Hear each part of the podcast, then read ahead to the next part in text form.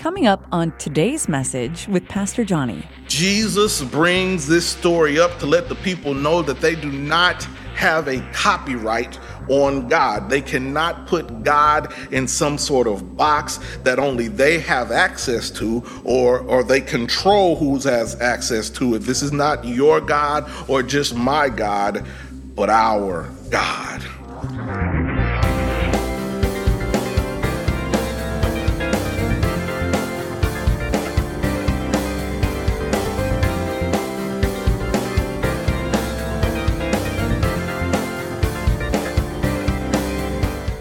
Amen. Let's get into the word. Uh, today's message is going to come from the Gospel according to Luke. Uh, I'm going to be reading the fourth chapter, uh, the 21st through the 30th verse. Again, that is the Gospel according to Luke, chapter 4, verses 21 through uh, 30. I'm going to be reading the New International uh, Version of God's Word. Uh, let's see what it has to say for us today. Amen. Hear ye the word of the Lord. He, he being Jesus, began by saying to them, Today this scripture is fulfilled in your hearing. All spoke well of him and were amazed at the gracious words that came from his lips. Isn't this Joseph's son? They asked. Jesus said to them, Surely you will quote this proverb to me Physician, heal yourself. And you will tell me, Do here in your hometown what we have heard that you did in Capernaum. Truly I tell you, he continued, no prophet is accepted in his hometown. As I, I assure you that there were many widows in Israel in Elijah's time when the sky was shut for three and a half years and there was a severe famine throughout the land. Yet Elijah was not sent to any of them, but to a widow in Zarephath in the region of Sidon. And there were many in Israel with leprosy in the time of Elisha the prophet. Yet not one of them was cleansed, only Nahum, the Syr- Naaman the Syrian. All the people in the synagogue were furious when they heard this.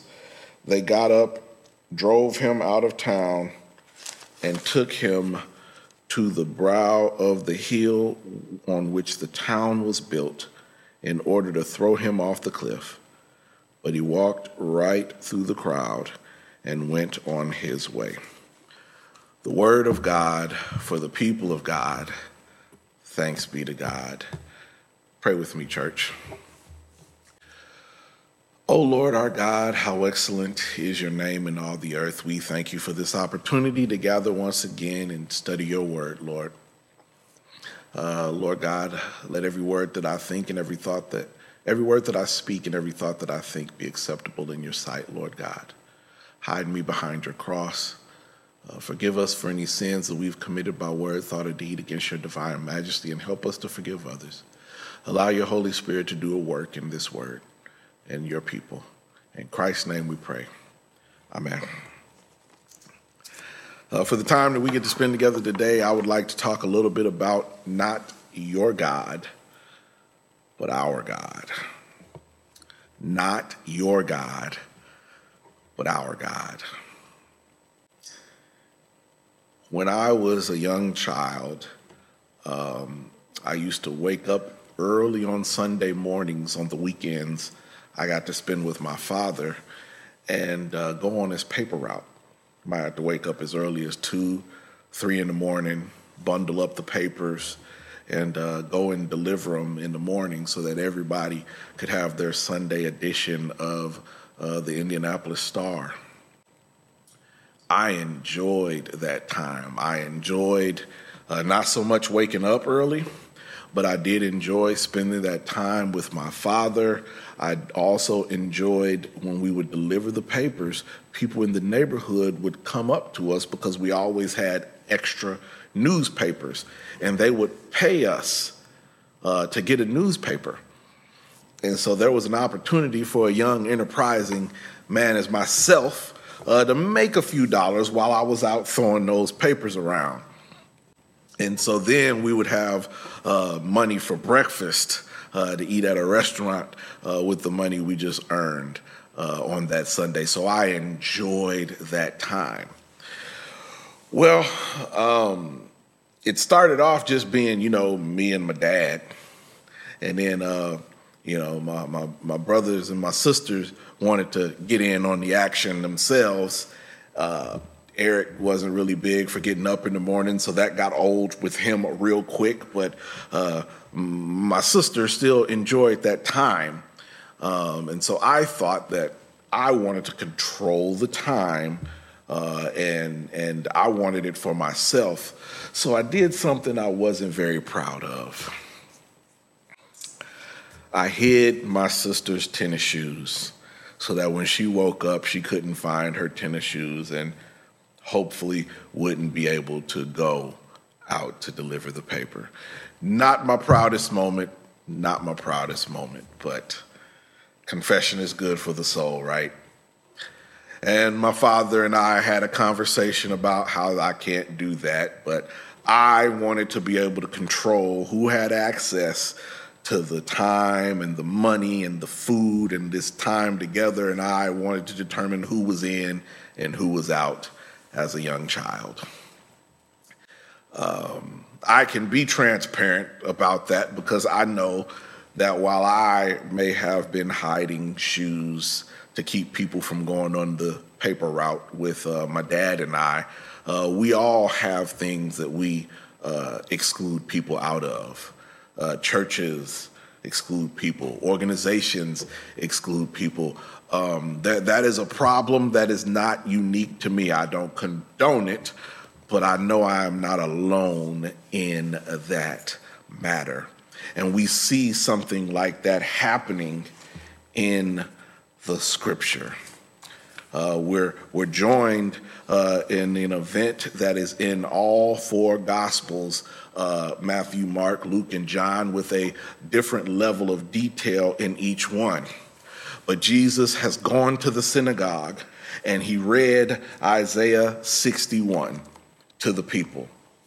Uh, I didn't read the part uh, at the beginning of the scripture, but it talks about the Spirit of the Lord being upon me and anointing me to proclaim the good news to the poor and proclaim captives, set the captives free and recovery of sight to the blind and declaring the acceptable year of the Lord. This Isaiah 61 passage is a passage about Jubilee. Jesus stood up to read the scripture, then he sat down to teach. He read a scripture about the year of Jubilee, which is a day of atonement. It comes every 50 years.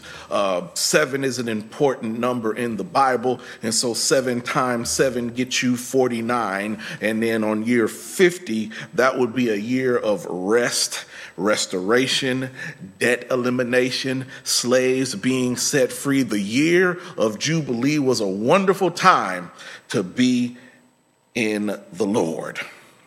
And Jesus just walked into his hometown and, and is at Nazareth. And he walked into the synagogue and said, I am what we just read in Scripture. I am here to uh, proclaim good news to the poor and uh, set the captives free and recover sight from the blind and, and set those people and proclaim the acceptable year of the Lord, where everything you are looking for in Jubilee is right in front of your face. And then he sat down. The, today, the scripture has been fulfilled in your hearing. And the people responded saying, Isn't this Joseph's son? Don't we know him? Now, um, varying levels of detail between Matthew, Mark, Luke, and John um, have different interpretations of how that happened. Uh, scholars uh, debate uh, about whether or not um, them bringing up this man's father, isn't this Joseph's son? Uh, don't we know him, et cetera, et cetera? Whether or not it was a compliment or an insult. And I'm just going to leave that debate to the scholars.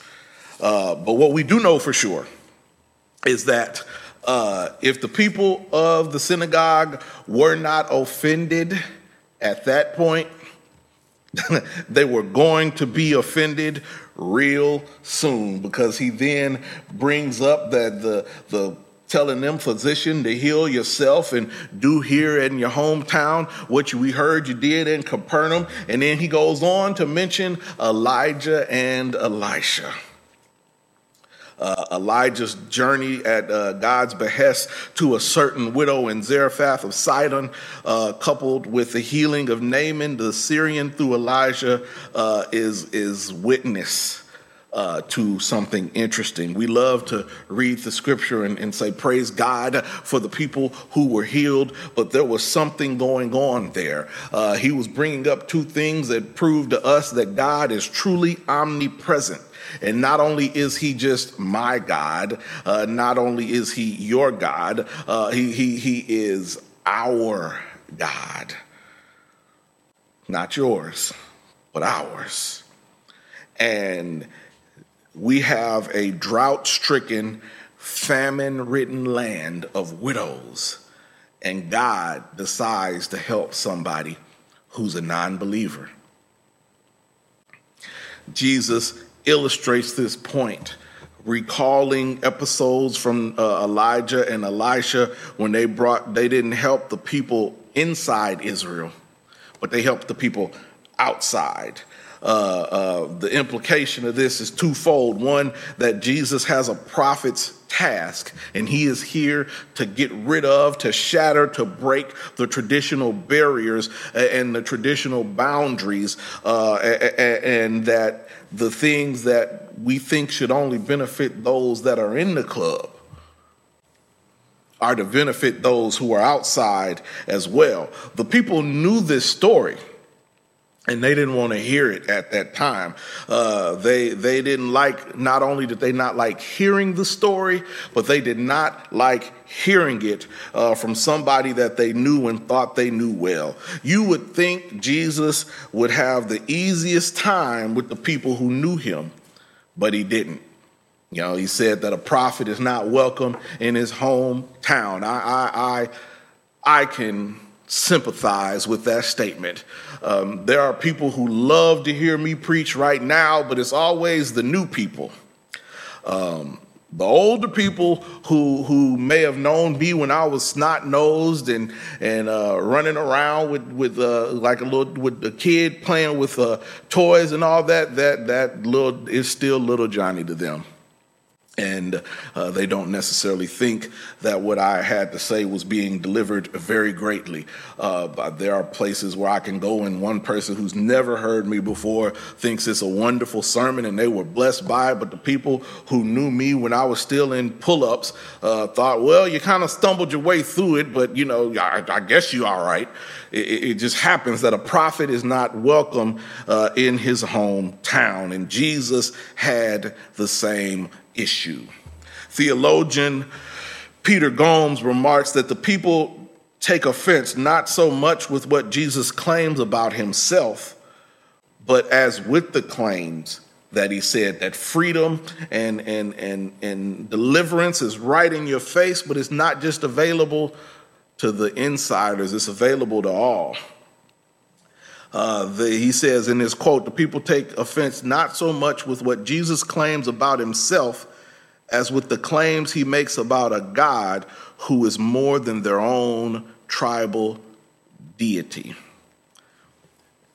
Jesus brings this story up to let the people know that they do not have a copyright on God. They cannot put God in some sort of box that only they have access to or, or they control who has access to it. This is not your God or just my God, but our God.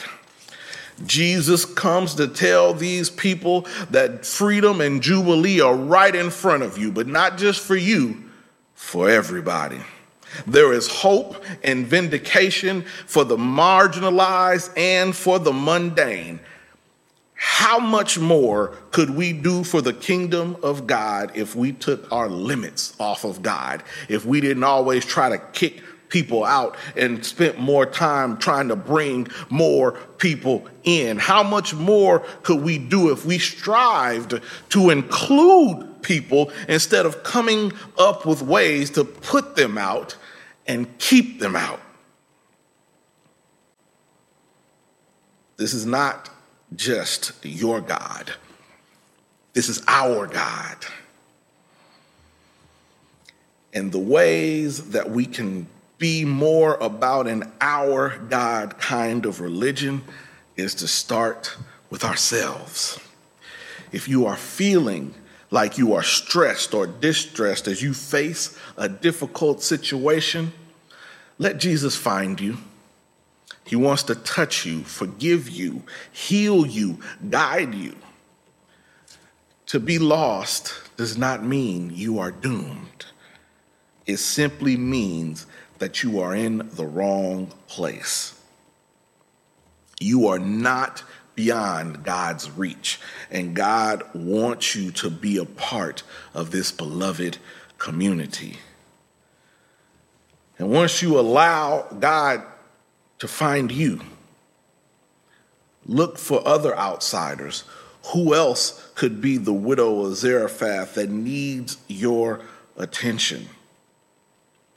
There are so many people around us that are living in loneliness and isolation, ready to give up as they face the challenges of the day. Be the hands and feet of Jesus to them offer them some assistance. Don't just turn your nose down at them. Be the heart of Jesus for them and show them the unconditional love of God. And don't hesitate to tell them about the Christian faith that motivates you.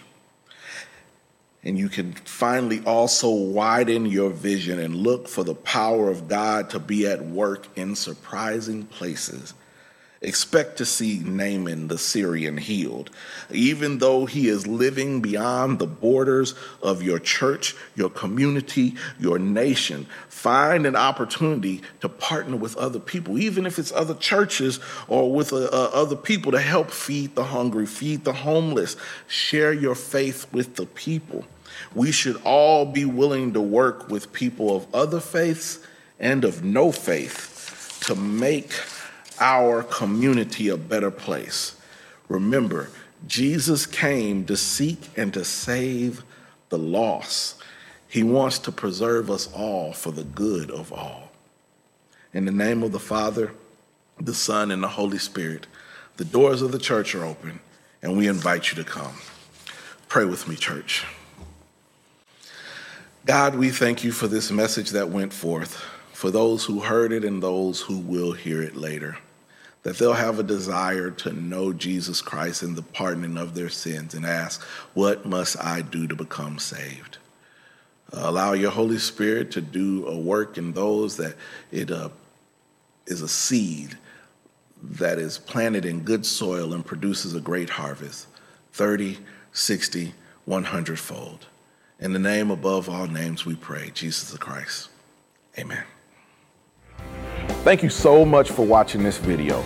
Please be sure to like, comment, subscribe, and share. Don't forget to connect with me on social media, Pastor Johnny Simpson Jr. on Facebook, at Pastor J. Simp Jr. on Instagram and Twitter. Thanks again for watching, and God bless.